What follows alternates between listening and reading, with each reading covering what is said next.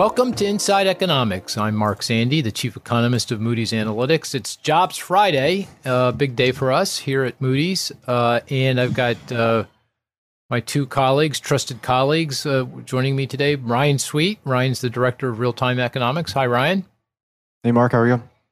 We're counting on you, Ryan, because uh, you you uh, have hope. hopefully, you've had enough time to dig down into the bowels of this report, and you're going to give us a lot of insight here. Uh, I, I haven't.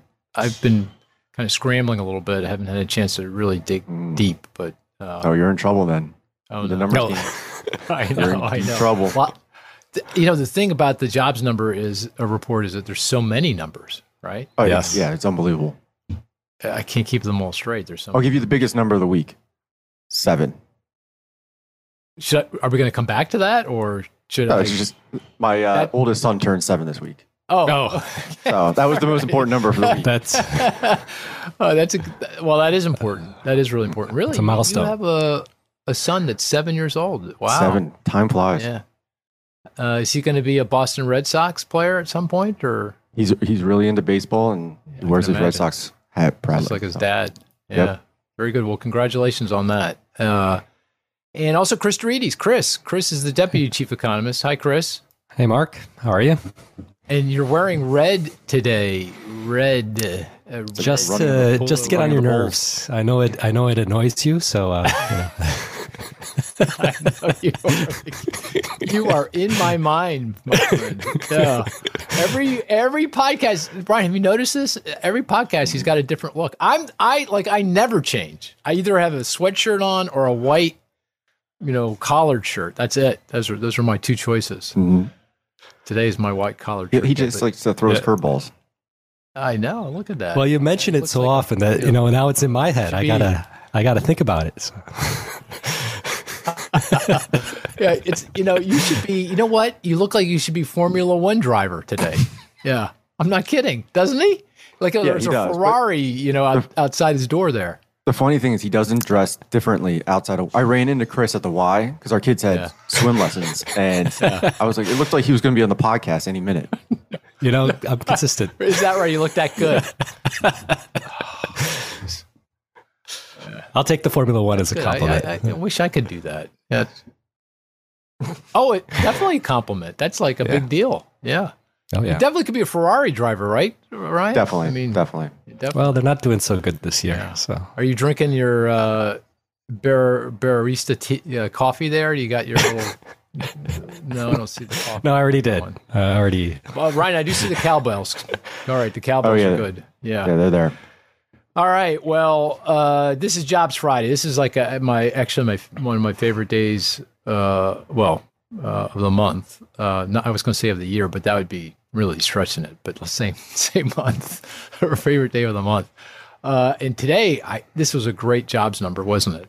A really good it jobs was. number. So maybe, maybe yep. we should start, uh, Ryan, with you just giving us the basic rundown, and then we'll go into a bit of our statistics game, which I'm sure is going to be centered around the jobs numbers. And you're going to give us some number deep into the bowels that we're never going not to that get, deep, but not that deep, not that deep. Okay, it did stand enough. out to me though. Oh, it did. Okay. Mm-hmm. All right. So, so uh, give us the uh, give us the rundown here uh, on the numbers.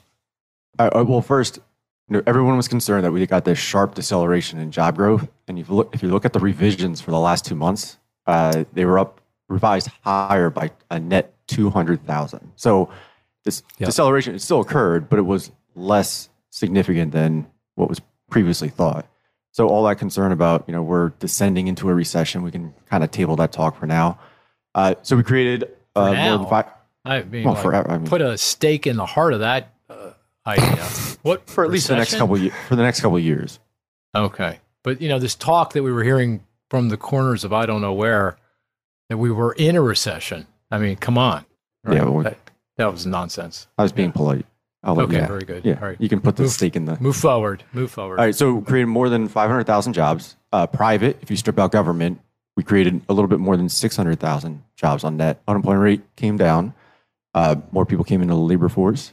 Uh, uh, the number of people that were out of the labor force for own illness, that's all COVID related, uh, declined. So the Delta variant's imprint uh, or grip on the labor market loosened in October And so far, if you look at jobless claims, if you look at uh, you know other high frequency measures, the home based data, November should just be as good as uh, October uh, from an employment perspective. So we're back off and running when it comes to the labor market. Okay, a lot to unpack there, but before we do, Chris, any other color you want to add in terms of report the job numbers? Anything you would you would say? Yeah, it was uh, just it was solid, solid all around, and the, the revisions caught my eye as well. So that was that was my backup uh, number, but that was uh, that was really impressive. That uh, you know, 117, 118,000 more jobs in August and September than originally thought. So just go to show you can't just uh, rely on that first print and exactly call it a now. day. All right. Yeah. Let's talk about those revisions first, uh, and and just so just to level set here. Bottom line, this was a really good report, right? Absolutely, I mean, absolutely, very good. I mean, and it suggests, like we've been saying on uh, these podcasts now for several weeks, or maybe last several months, that uh, the economy's performance is tethered to the pandemic. Mm-hmm. Delta Mhm. came in July, August, September, really nailed the economy.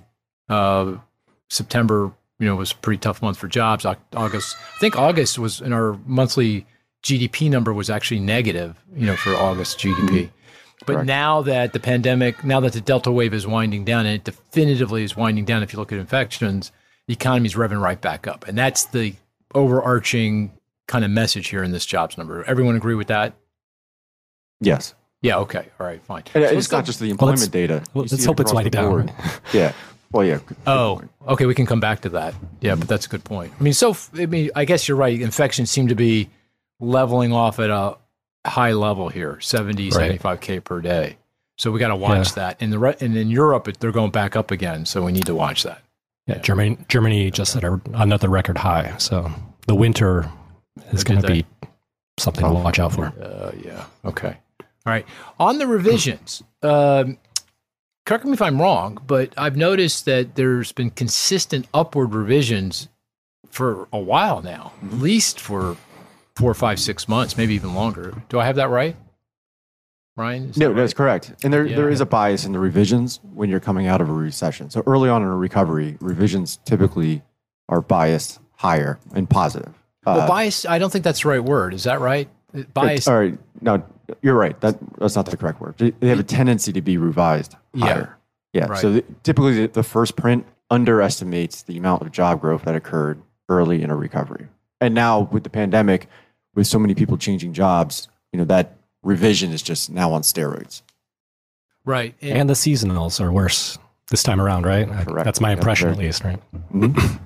well, so what does that mean? The seasonals are worse. The seasonal adjustments are all over the map because of the pandemic. The pandemic had such a different uh, trajectory in terms of the uh, the recession and recovery period that it's not clear what the seasonal adjustment should be at the moment. At least that's my interpretation. There's a lot of noise in the seasonals, right? Because you had all sorts of things going on. You had even Right. um, you know tax returns being delayed. You had all sorts of things that could throw off seasonal adjustments. uh, yeah. Wait till while. November.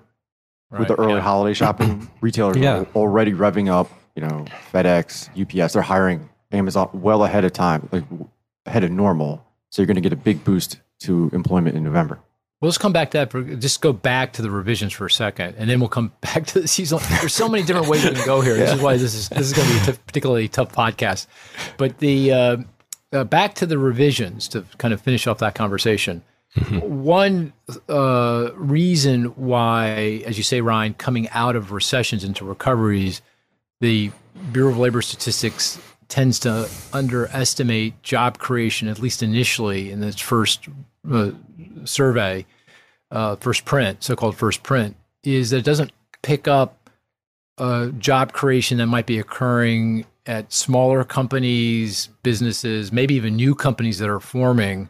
And we know that business formation so far this year in 2021 has been extraordinary, right? I mean, if you look at the tax identific the applications uh, for tax identification numbers by businesses. So if I if I if I go start a new company and I got to pay taxes, I got to get a so-called EIN, uh, which is an acronym for a tax identification number, and those have just gone skyward. Uh, you know, since the beginning of the year. Am I right about that? I think I am. Yeah, you're, right. you're spot on. Yep. yeah. Yep.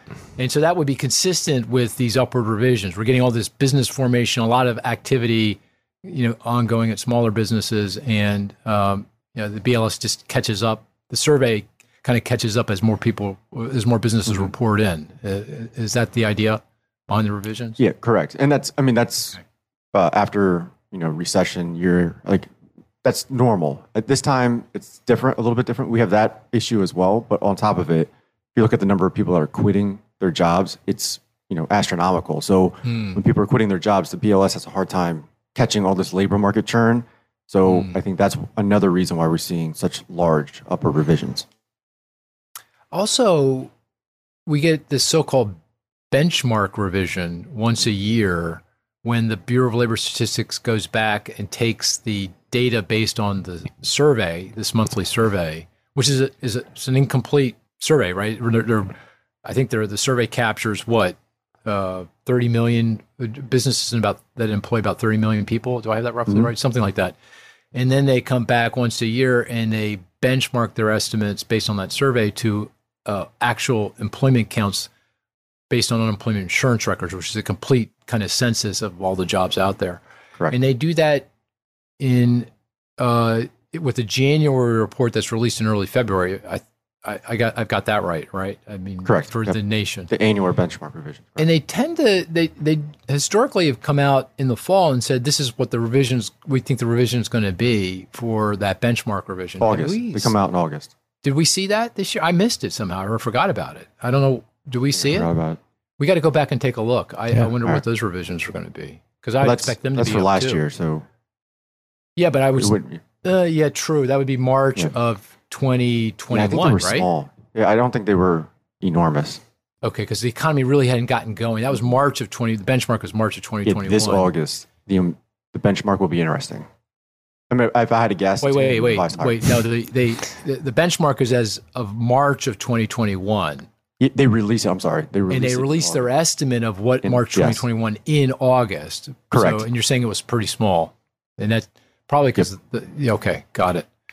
Boy, uh, a lot of a lot of nitty gritty there. Uh, Yeah, we went down a rabbit hole real fast. Well, that's okay. Yeah. The bottom line is it, it, it, the numbers are good, and they're actually probably mm-hmm. even better than the, they, they are saying because Right. we're in this period of when we get these big upward revisions in the data, which is all you know very encouraging. So that's very good. Let's go back to the seasonal adjustment, and the point you're making there, i- i- you- and I think you did an admirable job, is that the pandemic. You know, uh, really messed up the data and historical data because you got this massive blow to the economy back March, April, May of of last of, of 2020. Things come roaring back temporarily, then they settle back in, and then the Delta wave, and so all these uh, all the normal seasonal uh, patterns in the labor market just got completely scrambled. So when the Bureau of Labor Statistics goes back and tries to tease out what those seasonal patterns are, they really it's difficult to do. And one complication that may be affecting the data now is that uh, the uh, retailers and and uh, uh, transportation companies, the FedExes of the world, the UPSs of the world, have been hiring maybe hiring sooner than normal for the holiday season because they're fearful they're not going to get the people they need. Is that the point you're Correct. making? So Yeah, did we and see a I- big? I didn't notice. Did we see a big jump in jobs and tra- Retail was up. transportation? it's coming. Retail was The, up. the Okay. big boost is going to come in November. Okay. Oh, Well, and- oh, so with this month we're going to get a much bigger number. You're saying than Correct. typical Mhm. because of the seasonals, and then I guess December is going to be the flip of that, right? It's yeah, it's going to be awful. and January of next year when we're just going to see a lot more. Well, I It should guess be that's normal. more difficult. You, you get the normal layoffs that occur January, February. All right. Okay. We're getting really deep into the monthly data, vagaries of the data. But the point is that this number today might have been a little juiced by favorable seasonals, is what you're saying. At least when it comes to Well, retail. So Chris and I have been going back and forth and stressing the importance of looking at the non-seasonally adjusted data. So that you Yeah. take out these like quirks, you know, these uh, what we're talking about. I just checked. Non-seasonally adjusted private employment in October was up 1.9 million. really? Wow. That is more than what is that? More than double what's you know your typical, October. So you, you can take all these little nuances that we're talking about out, and it's Yeah. still a blowout number. It's still really really good. Okay. Okay. Very good. Excellent. Um, okay. Any uh, any other things that want we want to alert the listener to in the report, uh, just to give them a sense of the numbers? I mean, I guess we'll come back. We should come back to this when we get deeper into the kind of what's going on in the labor market because that's the big topic of the day. Obviously, the jobs number is the statistic we're going to focus on. Although there were other statistics that came out Yeah. uh, this week that we could talk about, but uh, that seems to be dominating the conversation. And then we're going to go into the big topic into you know b- deeper labor market issues. The one statistic that I found a bit disappointing was labor force participation, which held steady. Unemployment declined from 4.8 to 4.6, all good. Uh, but the labor force participation rate held steady at 61.6. So that's a little, and that's where it's been. Labor force participation really hasn't moved for over a year now. Really, you know, some Right. months up a little bit, some months down, but not really. Um, I found that a little disappointing. Agreed. Yeah, Yeah. I would agree. Yeah, certainly. Great. So we got to come back and unpack that one too, and think about you know what's driving that, and whether. I guess the, the the question that's starting to open up here is, you know, are we going? Are, are we going to see it rise? Is there something more fundamental going on that's keeping participation down? Uh, I've got a view on that. I'm sure you do, but we'll come back to that. Okay. Um, and of course, the average hourly earnings they were strong um, again. So year Yep. over year, average hourly earnings, the measure of wage growth in the this report, the Bureau of Labor Statistics report, was uh, four nine, I think, right? Yep. That's year right. Over year. Yeah, that's that's very strong. That's very strong. And of course, that's it's affected by the mix of jobs and occupations, but in this case, Even gains were- ECI, the other indicators are all. the board, right? So I don't know And there's another number came out this week. the that- employment cost index, which is a better measure, right? That was strong mm-hmm. too. I guess that's the other point to make about the the number today is the job gains were broad based across mm-hmm. all private sector industries. Construction, manufacturing, mining, transportation, retail, leisure hospitality, healthcare. I, I didn't know I didn't notice any weak. What about motor vehicles? Was that down or up? Did you, did you notice? well, Is- are we going to play the game? Oh, okay. We're gonna play gonna- game. yeah. Okay. We're going to get. here's the go one through all thing the you- I think, I think the one thing you should explain to the listener though is we did see a decline in government jobs Yeah. and all in education. So what's going on there? Why did we see that decline? It was it was sizable. It was like down 70 75k in the month. right, it was down. Do you know? Yeah, I thought it was going to be down less than that, but um, again, Is I that mean, seasonals too? Seasonals. It- Yeah. we pulled hiring like so. You know, we were ramping up for the new school year. You know, we had last year basically. You know, the teachers, uh, faculty were off last year. Bus drivers, they got you know they ramped up hiring earlier than normal to get ready for the new school year. That typically starts in late August, September, and over the last couple of months, we've seen you know declines in employment just because of mostly because of seasonal adjustment. Yeah. Okay. The right, cumulatives are still down, though, right? Cumulative change from February Yes, 2020. yeah, that's a good Oh. point. So still there is Still some down quite a weakness there. So there's some room there. Yeah. What, how do you interpret that? That we should get some. So there's still should get that schools closed Right. because of, Yeah. of COVID. So in I believe in September we had 2,000 schools nationally that were closed or went on to vir- uh, to be virtual because of COVID. Okay. Okay. Um, okay. Great. Let's. Uh, I guess let's play the game, huh? Yeah. All right. I don't feel good about this at all. To tell you, You the shouldn't. truth. I should. I shouldn't feel good. No, because I mean you, you you're tied up with presentations, the way you're dressed. Like you just didn't have That's the my time to point. prep. I didn't have time to really. And I know you're going to kill me on this, Chris. Are, did you prepare? I've got one. Did you? It is non BLS. It is non employment related. I- just to mix it up. Okay. So you might stand a chance with that one. If it's housing, I'm going to throw you out. No, no, it's not I'm housing. going to. Uh, yeah. Yeah. There's no housing data that came out this week. Uh, oh, really? You can always Last find week, so- data. Just I check what always oh, Bitcoin prices did. Bitcoin prices. Oh, by the way, I want to come back to the 10 year treasury yield, Ryan. That's, uh, you know, the market reaction to today's numbers was, well, stock market was up. Okay, they liked it. Bond yields were, long term bond yields were down, Yeah. right? So I don't know. We'll come back to that. All right. Uh, okay. Uh, uh, let's go. Uh, Ryan, we'll go with you first. Uh, so far right. away. So I got two numbers for you. But Are they related? They're related. Okay. All right. So the first is 75.6, and that's a diffusion index. And then 60,000, which is a net change. Are the I mean, are these like two different statistics or the related statistics? Different reports, but they're related to, they're tied together. Okay, so 75.6% diffusion index Mhm. and you said 60k? 60K. So well 70 uh, diff, diffusion index, the only diffusion index I'm familiar with in the BLS uh, No, no, don't, that one's not BLS. I think earlier in the week. Oh, we're not talking about the employment Oh. report. It could be, no, well, one number could be an employment number. Oh, the 60k is in the employment report. Okay. Correct. Yeah, you'll get that All one. right. Oh, okay. The 75.6 is not in the employment report, Correct. but it is a diffusion index. Correct. Hmm. Oh, man. Uh, so know. hard for me to remember back earlier in the week, right? You, Uh, can't Chris, remember you- Monday? Yeah. I Was the What's Monday, n- number Was was on Monday. Monday? um, damn. Come on, Chris. Uh, we were all focused on the election on Monday, right? can you give us another hint? Um, it's No? tied with. It's a, a big top of mind issue. To think of all the Supply questions. chain. Oh, is it Supply your chains. supply chain index? Your supply No, chain. No, it's not our index. Okay, you're close. I'll give it to you. It's a- It is oh, I know what it is. I know what it is. Don't tell me. Don't right. tell me. Don't tell me. Don't tell me. All right. ISM manufacturing survey supplier delivery index. Very good, Mark. Get get the cowbell out, buddy. All right, I'll get the cowbell. You got to get Oh, the second one. boy. Why? You guys, you know, talk amongst yourselves. See if you can get the uh, second Oh, one. okay. All right. All right.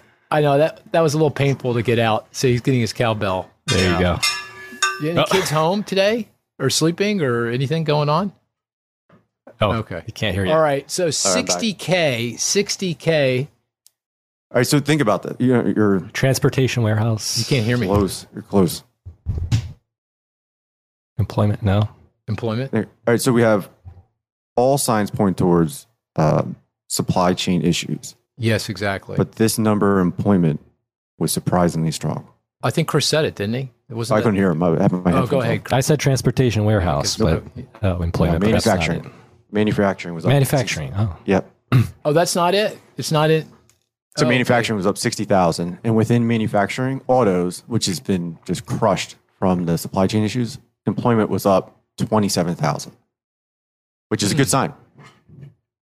Interesting. I, I I find it a little confusing because I was just talking to Mike Brisson, who's our uh, auto guy, auto economist. He was saying that production is still down. Uh, yeah. Okay, but this would suggest. But auto production schedules point towards a, a little bit of a pickup Okay, are they the rest of the year. Are they starting Seasonal factors. Is- I guess that's oh, what's going on. Usually I'm the one that screams seasonal factors. This is Chris's go to when he can't explain something. Yeah. Seasonal factors. No, I was encouraged though. I think it's a, Yeah. a early indication that maybe, you know, they're going to be a little less binding. I think they're still going to be problematic for the next year, but hopefully they cut less into growth than what they've done Right. most of this year. Right. So, so do you think we're kind of at the worst of the supply chain? It sounds like you think we're at the worst of the supply chain issues. I, which Yeah, I think we're the- I guess it would yeah. make sense in the context of Delta winding down. Correct. I think that's Right. what the uh, Toyota CEO said earlier in the week that we are at the peak here, but and things should get better. Slowly. Right. Right. Yeah.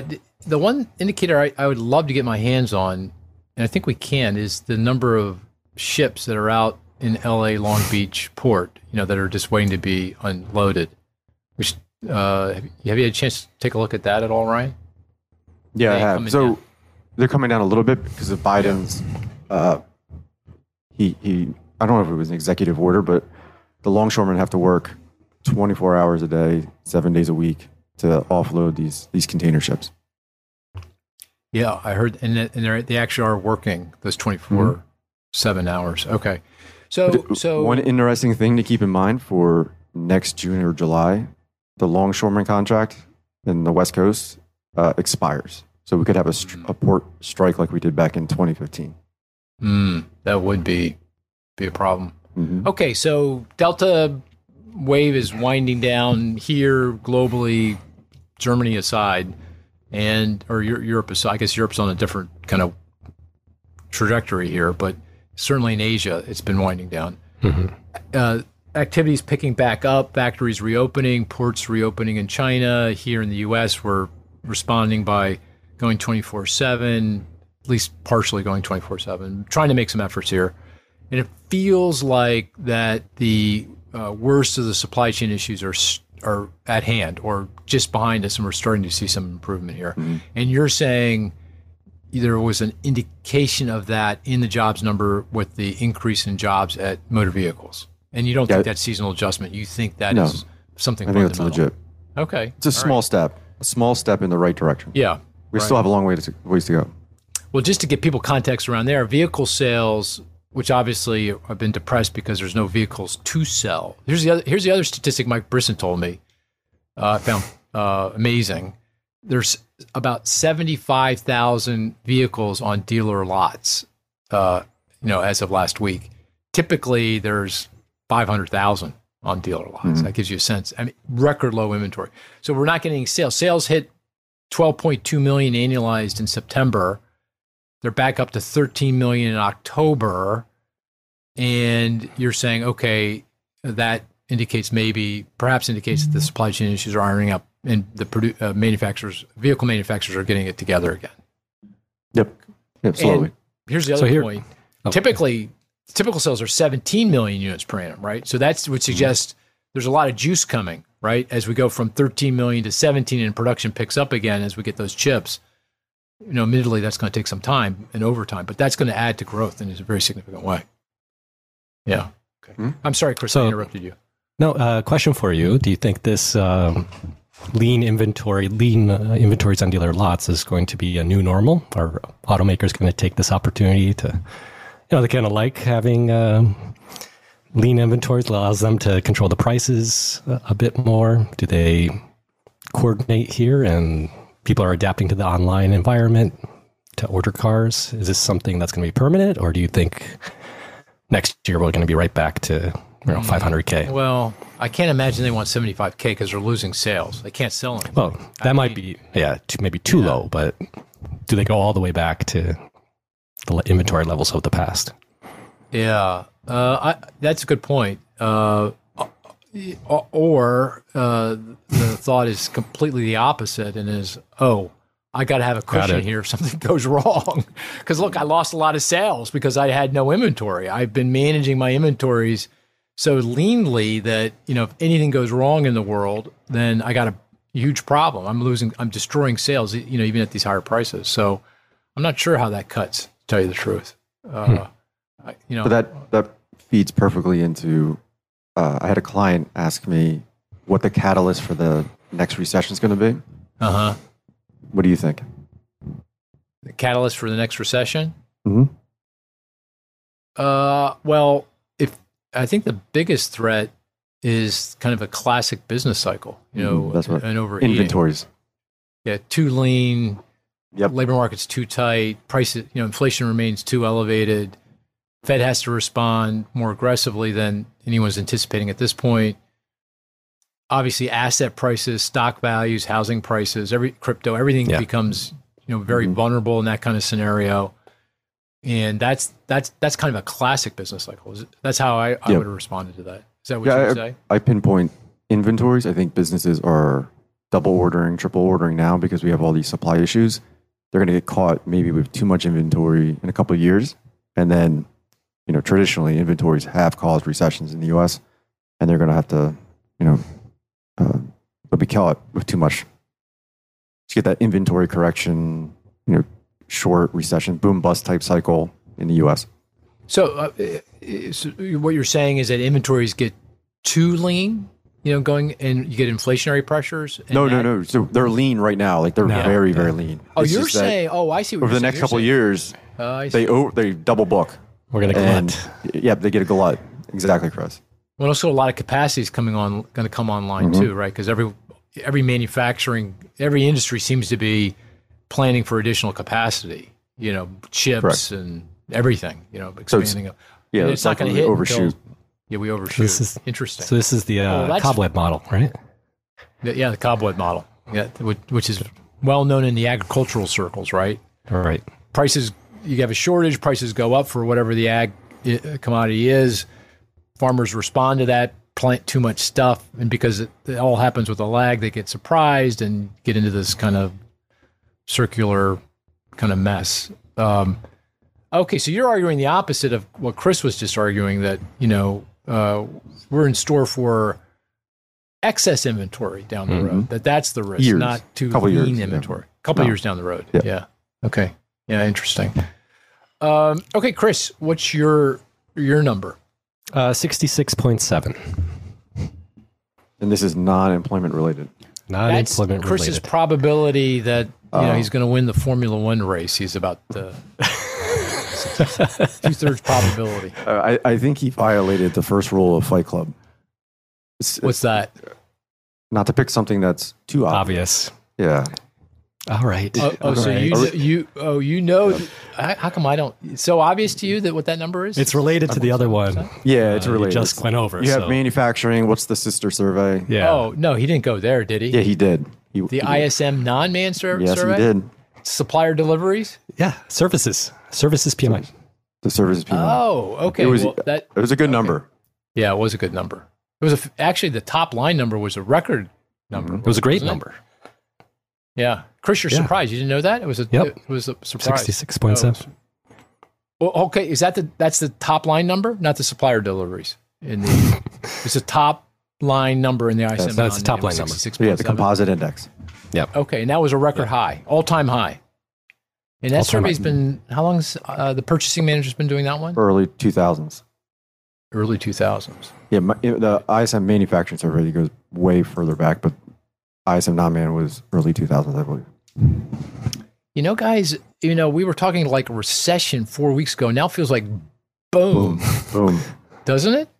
So all Yeah, these so guys are talking my about recession. The economy is actually booming, not going So into recession. I want to make a, a change. My 10% probability of a decline in GDP in the fourth quarter is now zero. and not happening. It's not happening. Yeah, I agree with you. I mean, what's our tracking estimate for GDP? I know it's early, early It's days. early. The Uh, tracking seven- estimate is we take all the real time statistics, monthly statistics, and translate that into what it means for GDP growth, the value of all the things we produce in the current quarter. We're now in Q4. And your what is our tracking estimate for Q4?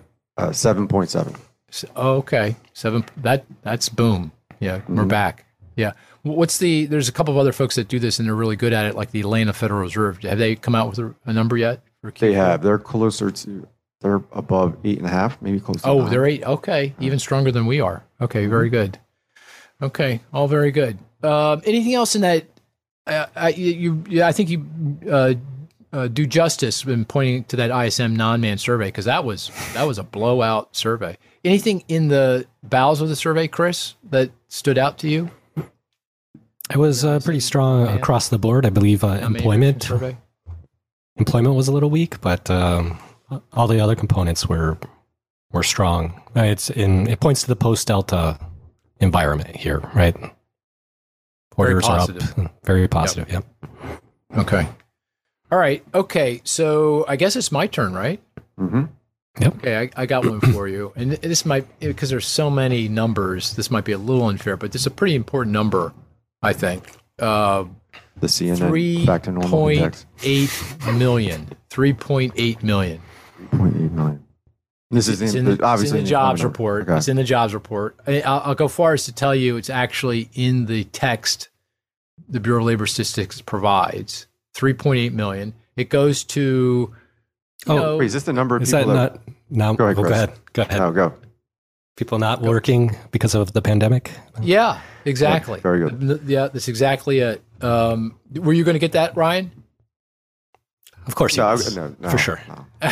you weren't going to. Yeah, okay. yeah. He's No. he's being modest. He, Yeah, there was according to the BLS, three point eight million people uh, that are unable to work because their employer closed or lost business during the pandemic. Three point eight million, and the reason I, I bring that up, uh, well, but lots of reasons for that. But one of the in, uh, interesting things is that's almost precisely the number of people were down in the labor force today compared to pre-pandemic. So if you look at the size of the labor force today, look at what it was pre-pandemic, we're down you know, about four million, you know, something like that. Uh, so uh, that would suggest that, you know, as we get to the other side of the, well, it suggests two things to me. Uh, I'm curious, you know, if it's, if you agree.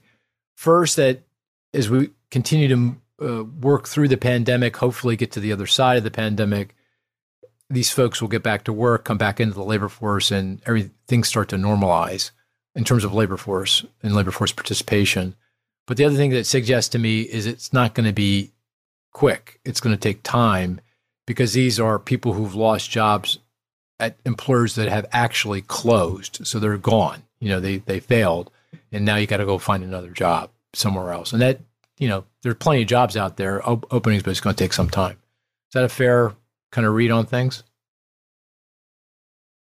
Guys? Yeah, I think it sounds reasonable. Yeah. The only thing that gives me hope is that there are a lot of startups and small business openings, as you mentioned earlier. So Yeah. that could certainly accelerate things. If that if that wasn't the case, it would be even longer, right, for people to try to find new jobs. Yeah, and I thought in our macro meeting or our monthly meeting where the whole stack is together, I thought you brought up a very interesting point about the long COVID.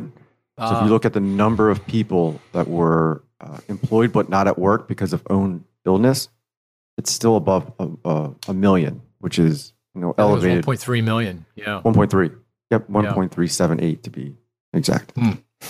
But There you go. you know, I, it's been knew above a million since the pandemic began, and I think I think that's a point that that this is going to linger for some time. It's going to take some time. Yep. Okay, this and this now leads us into kind of the some of the broader labor market issues I want to talk about as our big topic. And that the the one that's really top of mind here, and I think came to the fore with this report today, is labor force uh, participation.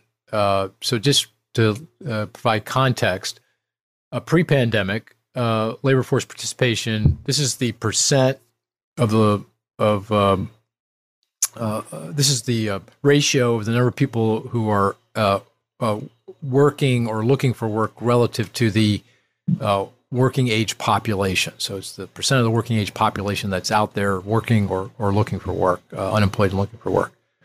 That was 63.5% ish, you know, give or take, you know, pre pandemic. Um, and, and now, and of course, it got crushed in, the height of the pandemic back in the early part of 2020.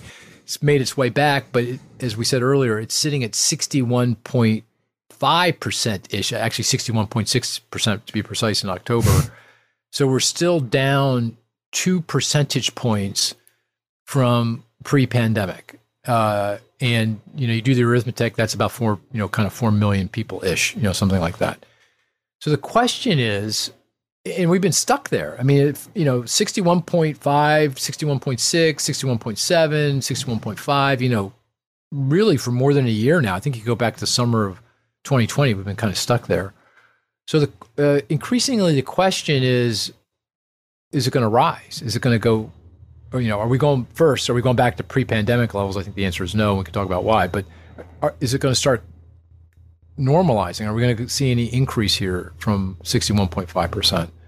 And I- guess that's an open question to the to either of you. You know, how are you thinking about future participation? I, I should say in our forecast, our baseline forecast, that where we put pen to paper, uh, we have participation going back up to 62.5%. So we're down two points from where we were pre-pandemic. We're going to get one point back. We're not going to get the other point. We're going to get one point back. And, and you know, I'm just wondering how you think, how you're thinking about this, and whether you think that's a reasonable outlook, and what's going on here. I'll start with you, Chris. What you know? What do you have any views on this? Yeah, absolutely. So I, I do think there's a cyclical and a structural component here. So on the cyclical side, right, we've been talking about the pandemic itself, right? People sick or taking care of people who are sick, children not able to go to school. So you, you do have a number of parents in particular who are not in the labor force who would come back in once things, you know, clear up here. So I think we will get that component back in hopefully relatively short order. But then I look at the uh, demographic shift that we're seeing in terms of people taking early retirement, and that was accelerated during the pandemic. I don't think we get many of those folks back. We might get some, like as flexible work arrangements, but we shouldn't count on it. So it sounds like a 50 50 split is what's baked in the forecast. I'm a little, perhaps a little less optimistic. I think Um, some folks are are not coming back in, and so I would probably put it closer to 62, maybe 62 and really? a quarter. Okay. But And I think it's a, not- a reasonable assessment. Right. And, and those people not coming back, they you mentioned the you mentioned the boomers. Yeah. Okay. So they were going to leave anyway, but you're, what we're saying here is that they just left early. That's right. Yeah, that's they, Well- got, they lost their job in the pandemic. Hard to get back in, and I guess the other reason they might not come back is they're financially in a much better spot, right? That's right. Stock- So I think you have those two groups. Some are, you know,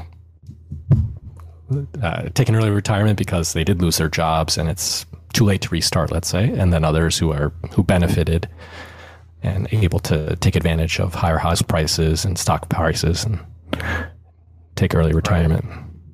And then I guess the other factor, which Ryan mentioned, was, and this one we, it, it's pretty hard to gauge, but it feels intuitive, is long COVID. That hmm. you, you've got people who got sick, and it's just taking a long time for them to get healthy.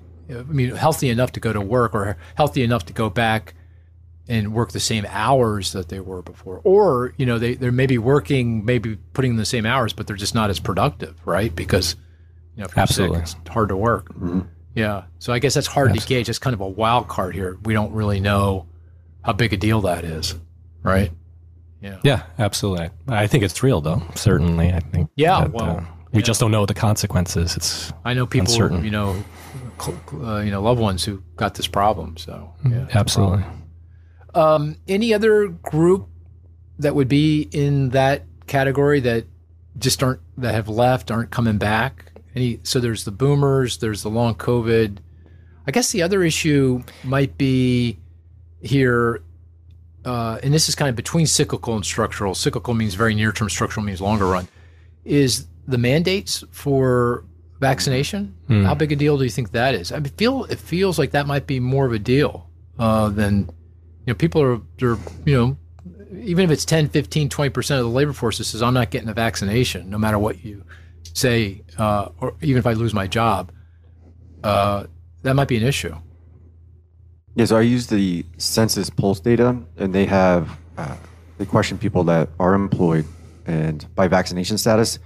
And there's the two cohorts I focused on was those that said they're absolutely not going to get vaccinated no matter what, and those that are you know most likely not going to. So these you know looking at the universe of people that uh, these uh, mandates could affect, you know the impact on employment it's it's it's pretty significant. It's two to six million people, two to six million people. Is That- it that many? Mhm. Yeah. Yeah. Uh, I guess we're going to figure this one out pretty quickly uh, here because over the next few Just- months. Right? Because I saw, I think it was yesterday, the executive order January fourth that large Correct. employers or all, I think it's employers with over 100 employees. Did I? Is that right? I- I- Yes. I- yeah, need to have all their folks vaccinated, all their employees vaccinated, or at least they're not vaccinated. They have to take a test, I believe, once a week Uh, to show that they're COVID free. So that testing should eat, like reduce the impact on employment a little bit.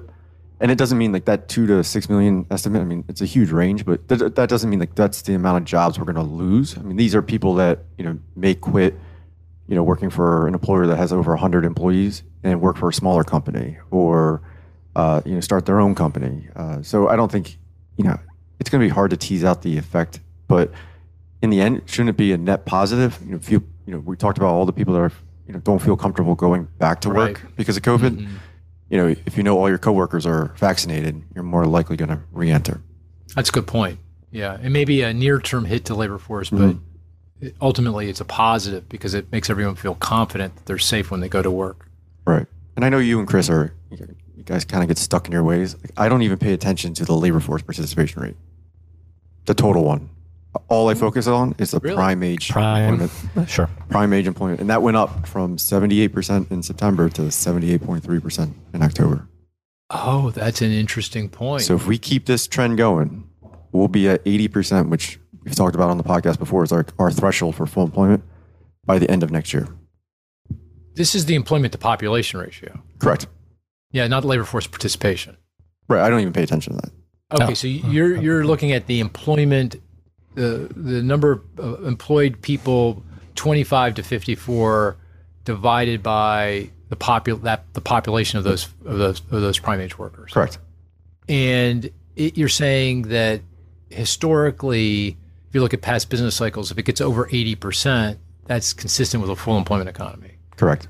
What was it in October? 78.3. And, and that's up from 78 in September? Correct. Oh, and, And during I the guess T- at the low, as I recall, at the low, it was like 70 or something. Correct. So we've 69.6. 69.6. So we've, Mhm. oh, okay. So by that measure, we're, you said we're at 78.8. So we're 78.3. 1 point, 78.3. Oh, Yep. sorry. Yeah, right. 78.3. So we're 1.7 percentage points away from full employment. Mhm. That doesn't give us a lot of room, actually, does it? I mean, it's about a year. I think that's the case. I mean, how A many year, people year does that? Can you multiply 0.017 times the number of people 25 to 50, 50 25 to 54? I, I can do that, but I can't do it on the fly right now. Oh, you can't. Okay, I was hoping you could. Because yeah, that's interesting. That is Mhm. very interesting. Really interesting point. I was going to say something. Oh, about the testing. Um, just an anecdote. Uh, so uh, I, I had to go to a business function, and uh, to be able to participate, I had to take a, a COVID test, and so they sent me a COVID test. And first thing I'll say, it like it's really easy. I, I don't know. I I hope they're accurate. I think they're accurate, but you know, it's like no big deal. You take a swab, you, you know, circle up. Everyone's probably had a test now, you, you, but you do it yourself. You put it up your nose, and you put it in, into a vial with a little bit of solution, and it's like a pregnancy test. If a, you know you get a blue line, you're good. Uh, you're not pregnant. If you get a red line, you're pregnant. So uh, you know, very very easy. That's the first thing I'd say. But here's the really funny thing. So uh, I open up the I open up the package, get the instructions out, and I'm reading the instructions, and I go, I, I get to the end of the instructions. I go, I don't know how to do this. Like they didn't, they missed, the, they missed the step of taking the swab out of a pack and putting it up your nose. They that was not in the instructions. I am not kidding. It was it was professionally done. One, two, three, four, five is here's what you do, and I go. Well, when when do I put the swab up my nose? You know, what do I do? and I'm telling you, I'm not. I I, I wasn't the only one because then I get an email from the, the group that I was speaking at or participating at, and they said, oh, "Oh, by the way, they were missing a step. Here's the step." So I, I just I thought that was really you know almost funny, you know. Uh, but anyway, bottom line is they're easy. These tests are easy to take. They're and they're accurate. So our my son's school will accept a home negative COVID test, uh, and they, he can return. Like he doesn't have to quarantine or anything like that. And yeah, so maybe this concern thing. about taking vaccinations may not, may not, and the labor impact on the labor force may not be that big a deal. I mean, why would, uh, who knows? But why would people object taking the test? I, I'd do that. Right. Well, I guess it depends on who pays for the test, I suppose.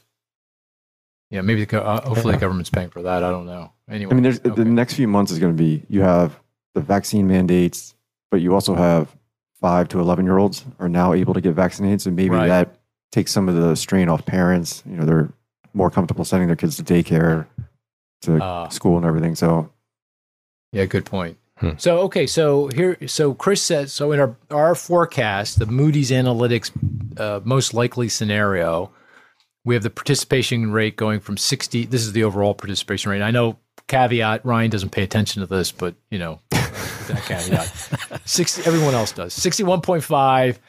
We're going to 62.5. That's the new normal. We're not going back to 63.5. Chris says, well, well, maybe 62.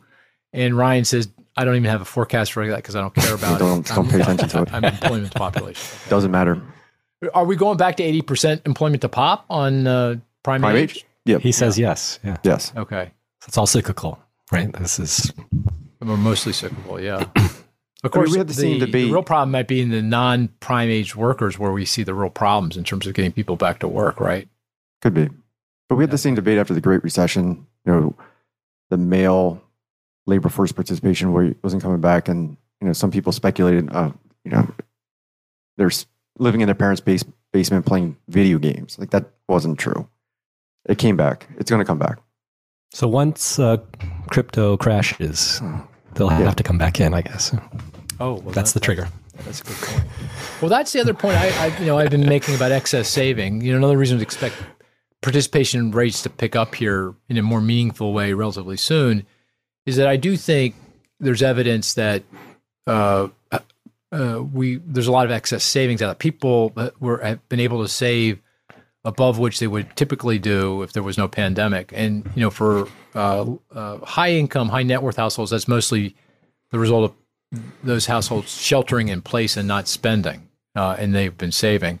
And for lower middle income households, that's probably mostly uh, government support, uh, stimulus checks. We had three rounds of stimulus checks, unemployment insurance, uh, rental assistance, uh, food assistance, and it, uh, it could be the case that that's just slowing when workers go back to work because they have a financial cushion. They they have that cash they can use to pay their bills.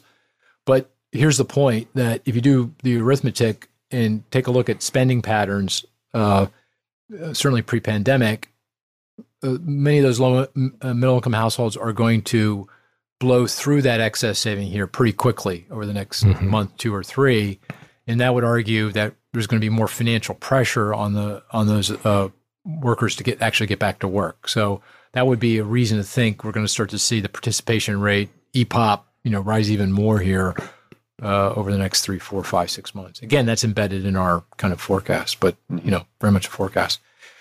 Um, also, I, I just put in a plug for the uh, legislation that's being debated in Washington today. The uh, you know the there's two pieces of legislation, one around public infrastructure, the other around social programs, and I, I do think that uh, this the some of the policies in that social program legislation, particularly around uh, helping with child care and housing uh, and elder care, uh, will be important for lifting long uh, labor force participation longer run. It doesn't really help here. Certainly doesn't help in the next year or two, but longer run that could be very helpful in getting people back to work, particularly lower income, less educated workers that potential workers that you know just can't afford the child care and the elder care and you know need the help, uh, the housing. They need housing that's closer to their jobs, that kind of thing. So just to, think that's going to become increasingly important that we. do Where was that. the plug? Well, the plug for the. I say that's a reason for the legislation. Yeah, vote for that Oh. legislation, please. I didn't know if you were because like there's a a good reason for it. You know, You like going gave a back to the labor presentation. I didn't know if you testified or had a TV commercial. I was just I'm preparing. Yeah. I'm preparing. Oh, okay. You're preparing. Yeah. Actually, I wrote a nice Bernard Yaros, you know, one of our other colleague who's been on the podcast before. We wrote a update to our analysis of the macro consequences. That's up on E- EV Economic View, so people might find that interesting. They can go take a look. Um, So what other- odds do you place? What odds do you place on the legislation now actually passing, and what what size? Well, the on the table is uh, 1.75 trillion over 10 years. Uh, that's the social program tax Right. credits, and then 550 billion in additional funding on public infrastructure. That's the that's the other piece of legislation. I with public infrastructure, that's going to get passed. That could get Yeah. passed today, right? Absolutely. because the House is going to vote on it. Senate's already voted on it. President's going to sign it. I'd put a, you know, 60, 65% probability that the 1.75 trillion dollar package gets through. I mean, I think it depends on what lesson Democrats took from the uh, election results, and I think the lesson they took, and this is President Biden made it made this was his point after he talked about this after the election results, was that they, they need to show results. They got to get something done. Uh, and this, if they don't do anything here, I think uh, you know people are going to think, well, you know, why did we elect you? You know, back in 2020. So we're not going to re-elect you in 2022. So that'd be my Yeah. sense of it. Although I can, I've heard counter arguments, you know, to the other side. Do you have, do you have a view on that, Chris? Do you have a probability? I think it gets skinny down Even Right, Even so- further? even further, right? Because uh, what was the well? Because it's the the, um the tax assessment. No, the tax. Uh, I can't remember the, the acronym now. The tax committee uh, assessed Joint it at one point five. one point five. Taxation. Yeah, thank you. Yep. Thank you. Yep.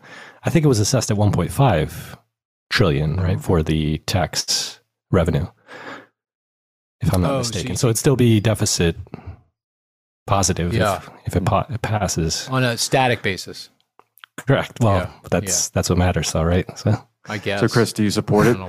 Would you vote for this? at I think if it was 1.75? skinny down, I think then. I think it, I think it has to be skinny down. Is my point. I don't think Manchin From is one gonna go for it. five to one five, that's the, that makes the difference to you. I think so. Well, I think it's all the optics of uh, deficit spending, right? But it's dynamically going to be paid for, Hmm. and I mean, Again, it's the the spin. day- It's the spin, right? really, okay.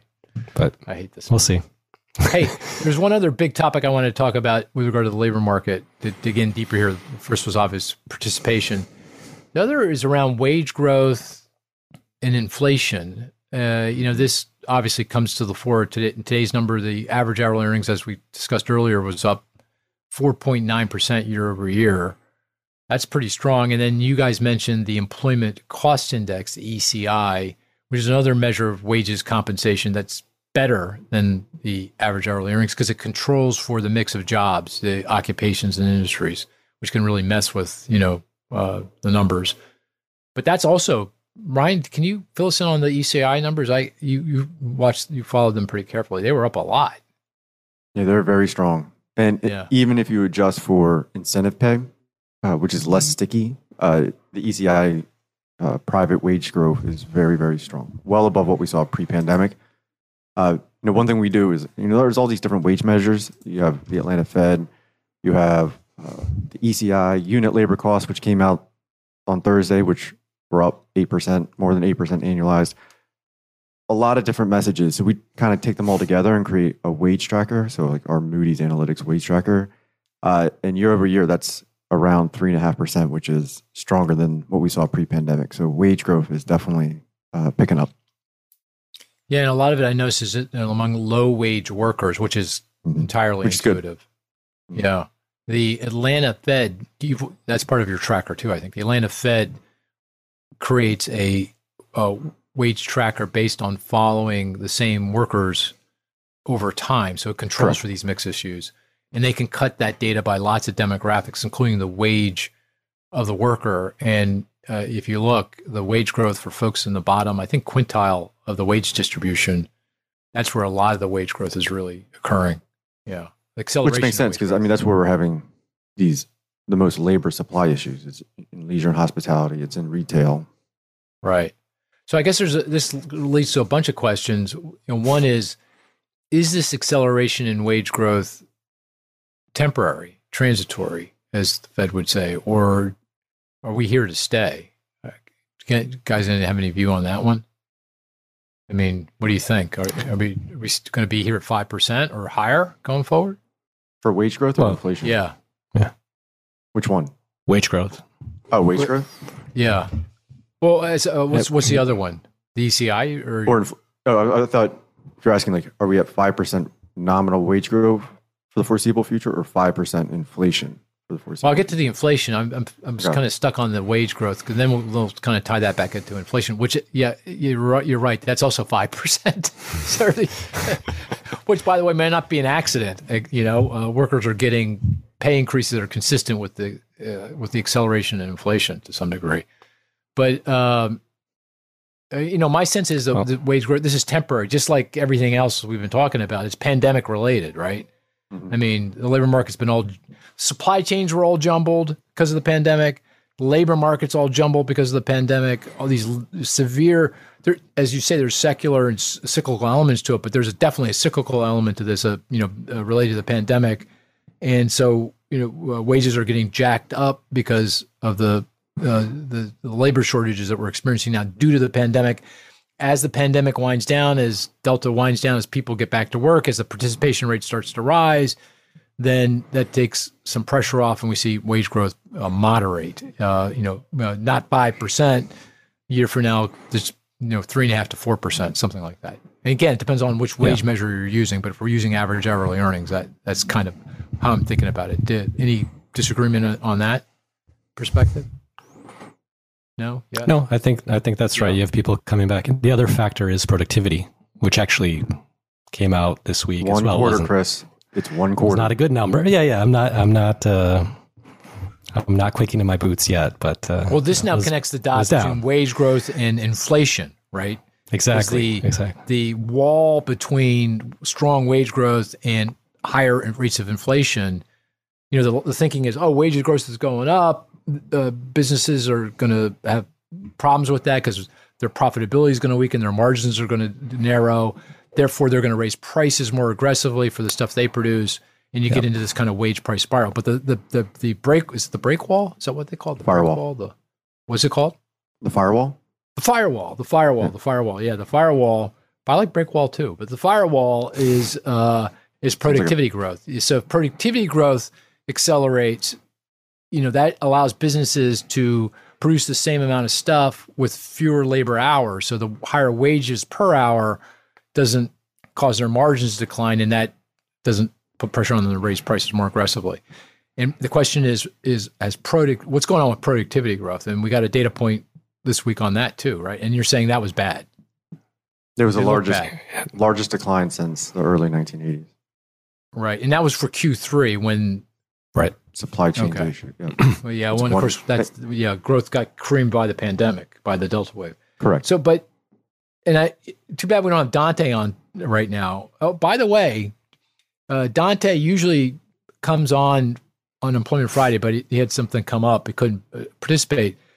Uh, unfortunately for him, though, because the ADP number, which is what he works on, he nailed it, didn't he, this month? ADP said, what, 570,000 private sector workers. Mm-hmm. And that's pretty much what we got, I think Six hundred. Yeah. Mm-hmm. right? So poor, Don, poor Dante comes on, and every Yeah, time the but- AP misses. He he deserves a lot of. But I will remind him I was a, I was closer. You were. In- well, that's because you have the luxury of using I the know. ADP number in your. Correct. Actually, the ADP number made me sweat this month. I was like, wow, we're like really close to one another, and that's usually not a good thing. I'm just kidding. Ooh, yeah. No, but Dante, Ouch. it was good. It was good. Ouch. That's rude. That's rude. That's a rude comment. No, I think ADP is going to be. It's gotten a bad rap over the last several months, but if you look at the errors, they're usually large when you have like this different waves of COVID, and maybe how BLS versus ADP measure employment. But I think it's going to be more accurate going forward as long as we don't get these another wave of COVID. I, I should say for the listener, ADP is the uh, human resource company. They process a lot of payrolls, and we put together an estimate of the BLS jobs numbers on the Wednesday before this Friday based on the ADP number. And Dante, we've been doing this for a long time. Dante's uh, leading the charge on that right now and, and takes great pride in that, and, as he should. Uh, and he, He nailed it this month, but unfortunately, uh, he wasn't on.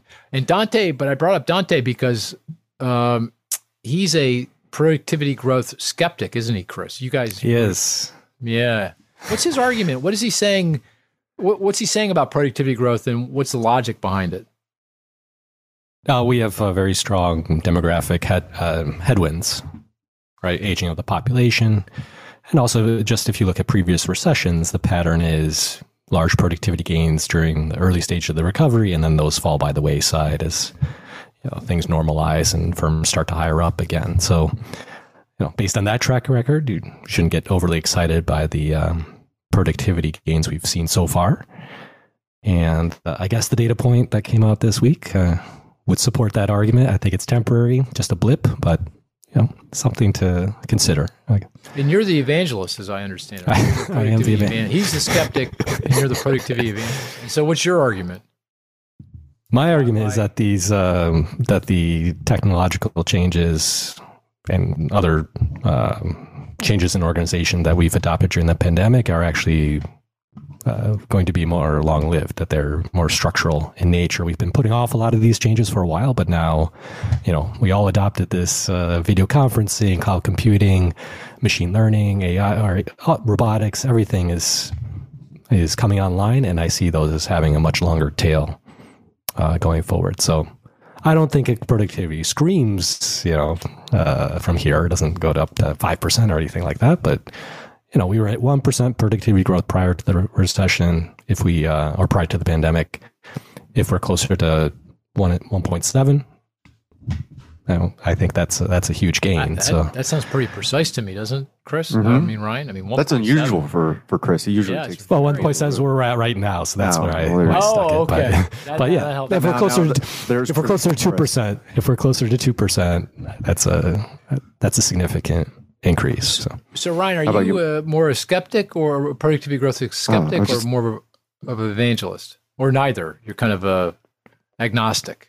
I was just about to ask you the same thing. I'm, I'm an Oh, I'll tell you. I'm gonna. I'm an of course, I'll tell you what my view is, but I wanted to hear your view first. So I'm, I'm optimistic a- about I'm a- productivity growth. You're you're optimistic. Mhm. And- Particularly over the next five years, we should see productivity growth, trend productivity growth.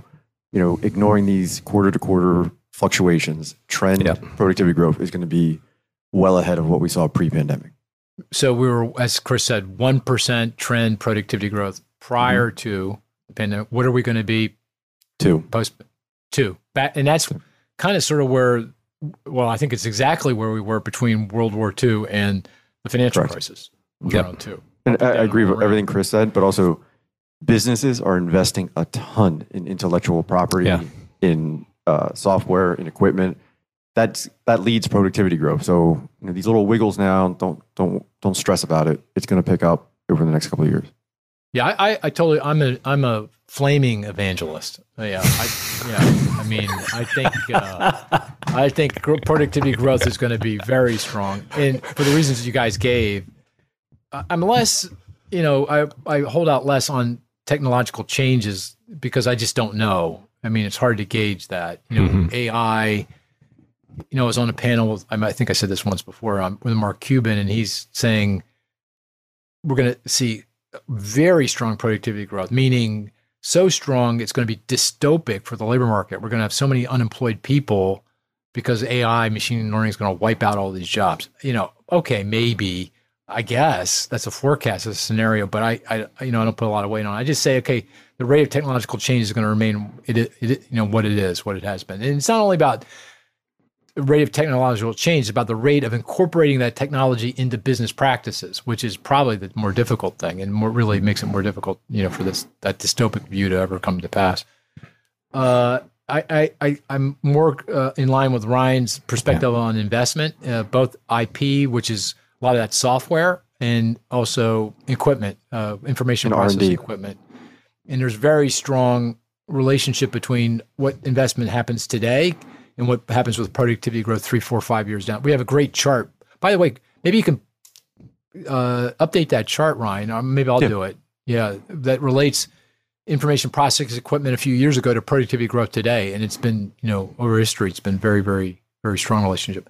Here's the other thing I don't think people recognize: a trend underlying productivity growth. You know, abstracting from the vagaries of the data, quarterly data, was actually accelerating well before the pandemic. Right? It, it wasn't just a pandemic thing. If you go back and look, you know, we were at one percent ish below. We were like a half a point Half a in point. productivity growth Yeah. back in mid mid last decade 2015 2014 2015 2016 we were like over one before the pandemic hit um, so we were already trending a lot higher and the other thing i'd say is and this goes to a study that uh, i did with uh, adam ozimek who's now over at indeed their chief economist and Don, who's dante in that dante was part of that too wasn't he Of that study you guys remember Yeah, no, remember. Dante helped out. Yeah, Yep. Dante, and this is maybe coloring his view. Demographics, the aging of the population, the the large number of boomers in the workforce, but and that's still a drag on productivity growth. I mean, older workers tend to keep productivity down because they don't incorporate new technologies into their into their own work. They're very resistant to do that because, well, they're not going to be in the labor force that much longer, and they just don't want to change what they're doing. It's you know painful to do that except for me, guys. I I, I embrace uh, technologies. Uh, when, when someone tells me I have to adopt them, right? I'm on Twitter, Twitter. by the way. There we go. I knew it. Oh, there Perfect we go. time. I knew Perfect it. time. I knew it. Perfect it time was. to plug my Twitter handle at Mark Zandi. Uh, follow me. Uh, I'm tweeting good stuff. Uh, there. t- See, I'm I'm I've adopted new technology. Did you hear? Are you going to the- enter the uh, metaverse? Uh, Exactly. Yeah, that that one really s- creeps me out a little bit. Because I, I know the uh, um, Matrix movies all too well. That feels very Matrix. getting close. It's getting close. It close. really feels Yeah. that way. Uh, I, I don't know. It makes me a little. little Yeah, that, little that squirrel out. scene in The Matrix creeped me out. The squirrel scene. I don't Think remember about that. it. Remember, we were talking about your favorite movie was Groundhog Day, and you describe Oh, the groundhog yes, as squirrel. exactly right. Very good. Got to keep up, Mark. Got to keep Yes, up. I got- sorry about This was an actual squirrel. well, the thing is, no one, well, m- maybe careful listeners will know what the hell you're talking about. No, I know. I know. you have to go back to a podcast. I, I go deep. Yeah, my sarcasm. There is a runs podcast labeled, and it, it, it was a it was a, a groundhog, not a squirrel, uh, or Right. something like that. Yeah, Mhm. so you can go find it. Anyway, where was I? Oh, You're so I'm plugging- with you on the on the productivity uh, growth, uh, but that's key, right? Because we even with if wage growth comes starts to come back in from five percent, I don't think it's coming way back in because labor markets are going to be perennially tight here. We talked about labor force participation, but we didn't even really talk about growth in working age population, which is going to be weaker too, right? Because of less foreign immigration and what's going on with birth rates and death rates. I mean, there's a lot to be you know, anxious there about. So uh, we, we uh, you know, wage growth is going to continue to be quite strong here. Uh, and we need that stronger productivity growth. Otherwise, we have an inflation problem, uh, and you know that's a different kind Yep. of environment. You know, down the road compared to what we think is the world going to look like and what others, you know, certainly what the Federal Reserve thinks the world's going to look like. Mhm. So, uh, very, very important. Uh, anything else on the wage, productivity, inflation uh, angle that you want to bring up? I, I think we covered it, but no. I think everything's playing out so far to our script. Yeah, maybe close. inflation. Yeah. Yeah, so that's why. I'm, you know, some nights I get a little worried about inflation, but Yeah, you know, I think with productivity growth, we're okay. and I'd say it's sticking closer to my script than your script. That's I'm just saying. You know, someone's got to go back and look at all these bets we made. Yeah. so speaking of the tenure, We have years. Oh, speaking of the tenure, let's end on this one. What the heck? Uh, so the Fed says we're going to begin ending quantitative easing, winding down QE, bond buying, uh, to the tune of uh, about 15 billion per month. So we're at 120 billion a month. We're going to take that down by 15 billion per month. And if everything kind of hangs together, we'll be done bond buying by June of next year. And long term rates did seem to go up. I mean, uh, the 10 year treasury yield went from one five to one six, maybe 1.6. Not a lot, but and that would be consistent because everyone knew the Fed was going to do this. wasn't a big surprise. But today's number, last I looked, maybe it's changed. It could, you know, the, I've noticed that Here, it's check. moving around a lot. Uh, we're down. back down below one five. Uh, 146. we're at 146 right now. So I don't know. I'm not. I don't expect you to know the answer, to- or there is an answer. Who who the heck knows? But you know, any any Ryan, because I this is your your statistic that you always go mm-hmm. back to. Anything there that you can point to? What's going on? Why why would that happen today when the job numbers are so good, so strong? I mean, Yeah, I mean, I don't know. There could be some technical issues going on. Okay. I mean, the Treasury announced that they're going to cut their coupon issuance in this in the fourth quarter. So there, there's a lot of moving parts. Bank of England yesterday surprised everybody by Oh. not raising interest. There could be some like knock on effects of that. That you know may, mm-hmm. maybe markets are getting ahead of themselves with the hawkish expe- expectations for central banks to tighten. You know, Powell, he's been cool as a cucumber, saying you know I don't worry about inflation. Like get the job market back to full employment, then we'll raise rates. So yeah, I think there's a lot going on. You may be com- more comfortable with your inflation forecast, but Chris and I Yeah. are still looking good on our, your our tenure. tenured. Yep. I know, I know, I hear you. And clients are asking about it. Yeah. All right. Anyway, uh, okay. Oh, uh, before we wrap up, Ryan? Yep. Go I ahead. have. I promised Dante I would I would ask you this. oh, Hmm. okay. What goes on at the Zandi household on Thanksgiving? What are Oh, these we have- Zandi we- games? We play the game. We play games. Is it like Hunger Games? Like wh- what Squid goes on? Game. well, Squid Game. No, not the Squid Game. Because apparently everybody knows about sort of this. like the Hunger Games. Yeah. Well, what we Wow. do, we, Okay. we play. Uh, wall. Have you heard of volleyball? Wall, volleyball is uh, volleyball in a uh, kind of a racquetball court, and and this is a great game for uh, getting everyone involved: women, men, guys like me who are in their sixties, and young guys that you know. We've got guys, Andy guys that are playing professional soccer, and we're you know how do you how do you play?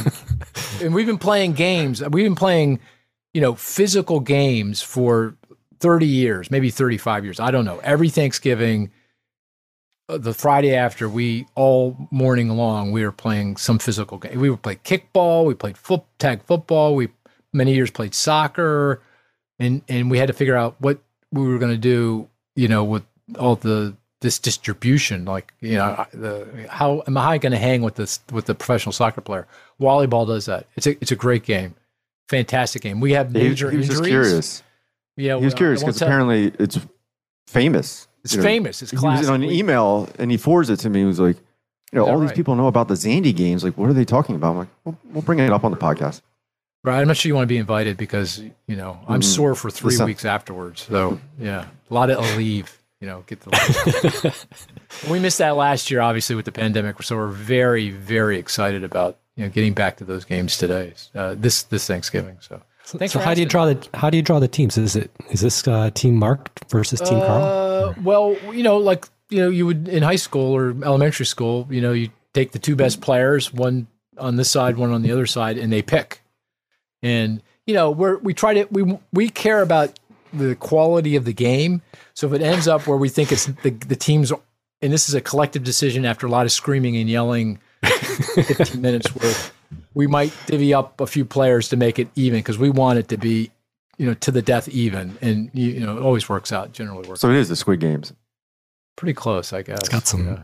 it's got some fl- It flavor. can get pretty messy out there. A lot of injuries. So I said, yeah. You got to stay. How'd you do last year? Pardon me. How did What you we do last year? Uh, Did we you didn't win? have Thanksgiving because of the pandemic, right? I mean, Oh, oh right? No we didn't volley, even get to no get volleyball. you know, yeah. No, no volleyball. That's year. right. Yeah. So we're, we're we're back at it this year.